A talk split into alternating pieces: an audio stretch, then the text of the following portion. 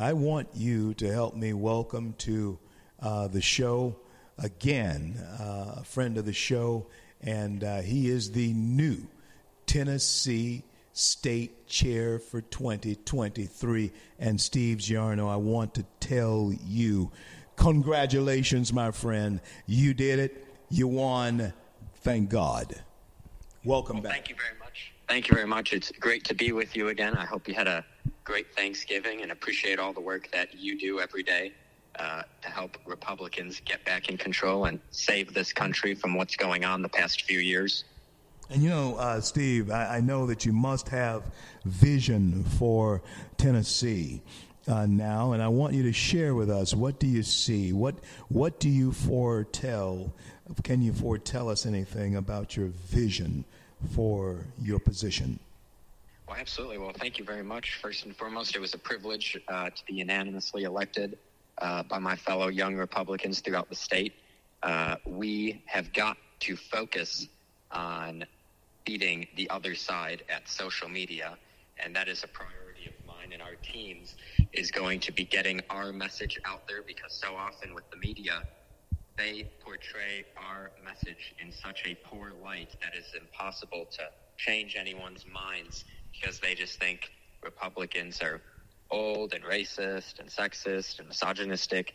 Uh, so we've really got a lot to do in changing the narrative that the media has set for us. And that's going to start with social media. You know, just look at what's going on with Twitter in the past few days and all that we're learning of how they censored people they did not agree with. That's what happens in communist countries. That's what happened in, happens in China to this day and the Soviet Union. Uh, so that is our first and foremost priority. Secondly, we'll be training the next generation of Republicans to be able to fundraise, to host dinners, to run for office, to door knock, to phone bank, to do all the things that the left has beat us with young people. And I'm sure I don't need to remind you or any of your listeners, but this past election, we were expecting heavy Republican gains. And unfortunately, due to the 18 to 35 year old vote going Democrat plus 28, it really destroyed our ability to, to take the Senate majority and gave us a very slight majority in the House.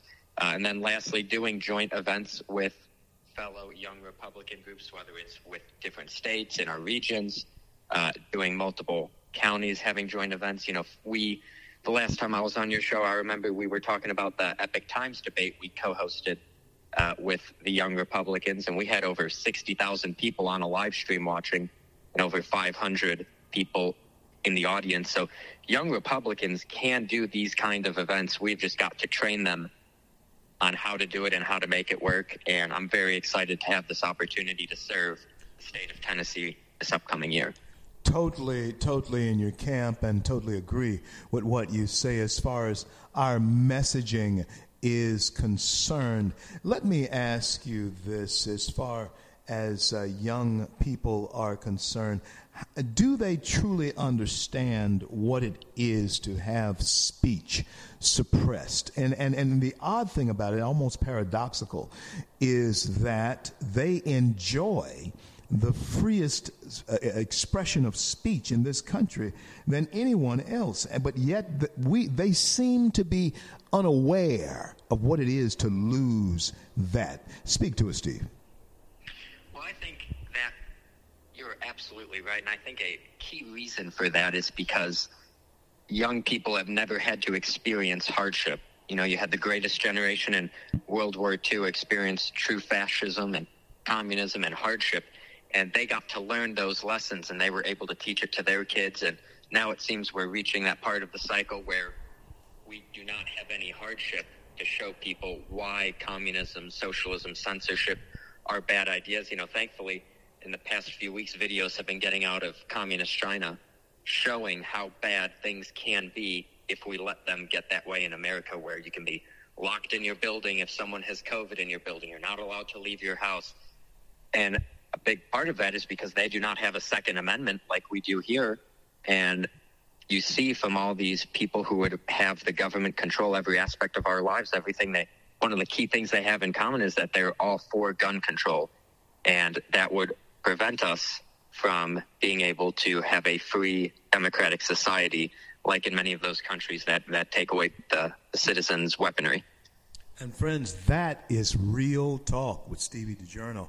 Uh, tell everybody how they can get in touch with you and bring you to where they are so that they can hear the message that you have. And Stevie, I got to tell you, I really believe that you have a message, and I, whatever we can do to help you uh, here on the largest talk platform, Red State Talk, uh, help you. We certainly would want to do that. So tell everybody how, how to get a hold of you. Well, great. Well, thank you. Uh, first and foremost, on Instagram and Facebook, you can search Tennessee Young Republicans, and that is our official Instagram and Facebook page. You can follow us and stay up to date with the events we're planning. Uh, we just hosted a skeet shooting competition, and we had our annual first annual dinner in downtown Nashville. We're looking forward to having more. And then, of course, my personal Instagram is b underscore Stevie underscore Giorno. Uh, on Facebook as well as Stevie Giorno, and would be grateful for anyone who wants to follow us and keep up to date with what we're doing.